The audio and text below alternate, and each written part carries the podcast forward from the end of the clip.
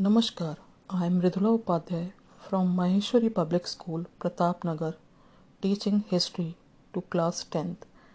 Today we will understand the limitations of the non cooperation, the Salt March, and the civil disobedience movement in episode 3 of chapter 3 Nationalism in India.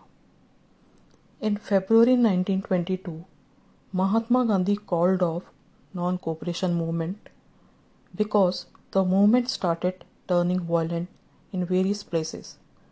He felt that satyagrahis needed to be properly trained. Within the Congress, some leaders were by now tired of, of mass struggle and wanted to participate in provincial elections. At the same time, agriculture prices began to fall from 1926 and collapsed after 1930, and exports declined. Peasants found it difficult to sell their harvest and pay their revenue. By 1930, the countryside was in turmoil, while the new Tory government in Britain constituted a statutory commission under the leadership of Sir John Simon to look into the functioning of the constitutional system in India and suggest changes. Only problem was that the commission did not have a single Indian member and they were all British. When the Simon Commission arrived in India in 1928, all parties, including the Congress and the Muslim League, participated in the demonstrations by greeting with the slogan Go Back Simon. In October 1929, the Viceroy Lord Irwin announced a vague offer of dominion status for India and a roundtable conference to discuss a future constitution. This did not satisfy the Congress leaders. In December 1929, under the presidency of Jawaharlal Nehru, in the Lahore Congress session, formalized the demand of Purna Swaraj means complete independence for India, and it was declared that 26 January 1930 would be celebrated as the Independence Day when the people were to take a pledge to struggle for it. But the celebrations attracted very little attention. So Mahatma Gandhi had to find a way to relate this idea of freedom to more concrete issues of everyday life. At this point, Mahatma Gandhi found salt a powerful symbol that could unite the nation. On 31st January 1930, he sent a letter to Viceroy Irwin stating 11 demands.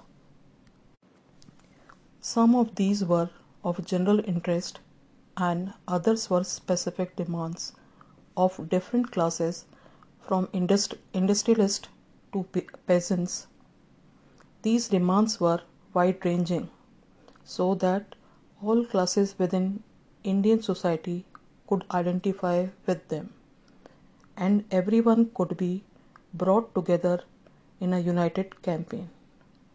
The most stirring of all was the demand to abolish the salt tax, as salt was something consumed by the rich and the poor alike, which was one of the most essential items of food. But British government imposed the tax on salt and its production monopoly rights were with itself. By this, Gandhiji revealed the most oppressive phase of British rule. Mahatma Gandhiji's letter was an ultimatum to British government. If the demands were not fulfilled by 11th March, the Congress would launch a civil disobedience campaign. Irwin was unwilling to nego- negotiate, so Mahatma Gandhi started his famous Salt March, accompanied by 78 of his trusted volunteers. He started march from his Sabarmati ashram to Gujarat coastal of Dandi and covered 240 miles. The volunteers walked 24 days about 10 miles a day. Thousands started joining Mahatma Gandhi to hear him on his way and he told them about meaning of Swaraj and urged them to defy the British peacefully.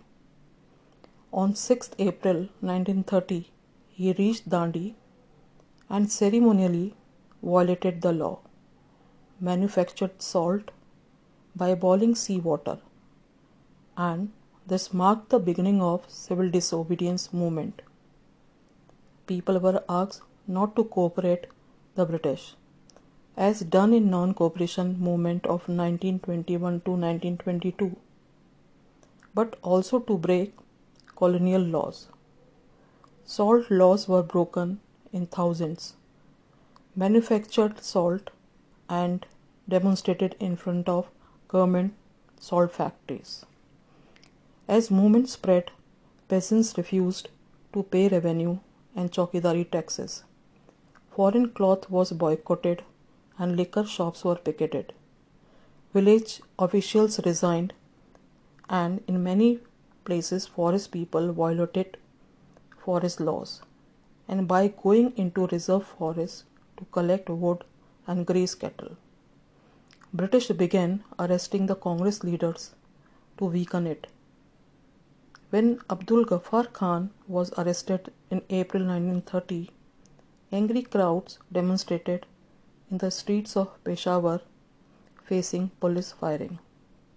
Many people were killed when Mahatma Gandhi was arrested Industrial workers in Sholapur attacked police posts, municipal buildings, law courts, and railway stations, as all structures symbolize British rule.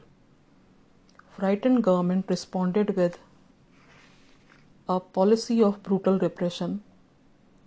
Peaceful satyagrahis were attacked, women and children were beaten, and about 1 lakh people were arrested. In such a situation, Mahatma Gandhi once again decided to call off the civil disobedience movement and entered into a pact with Irwin on 5th March 1931. Thank you.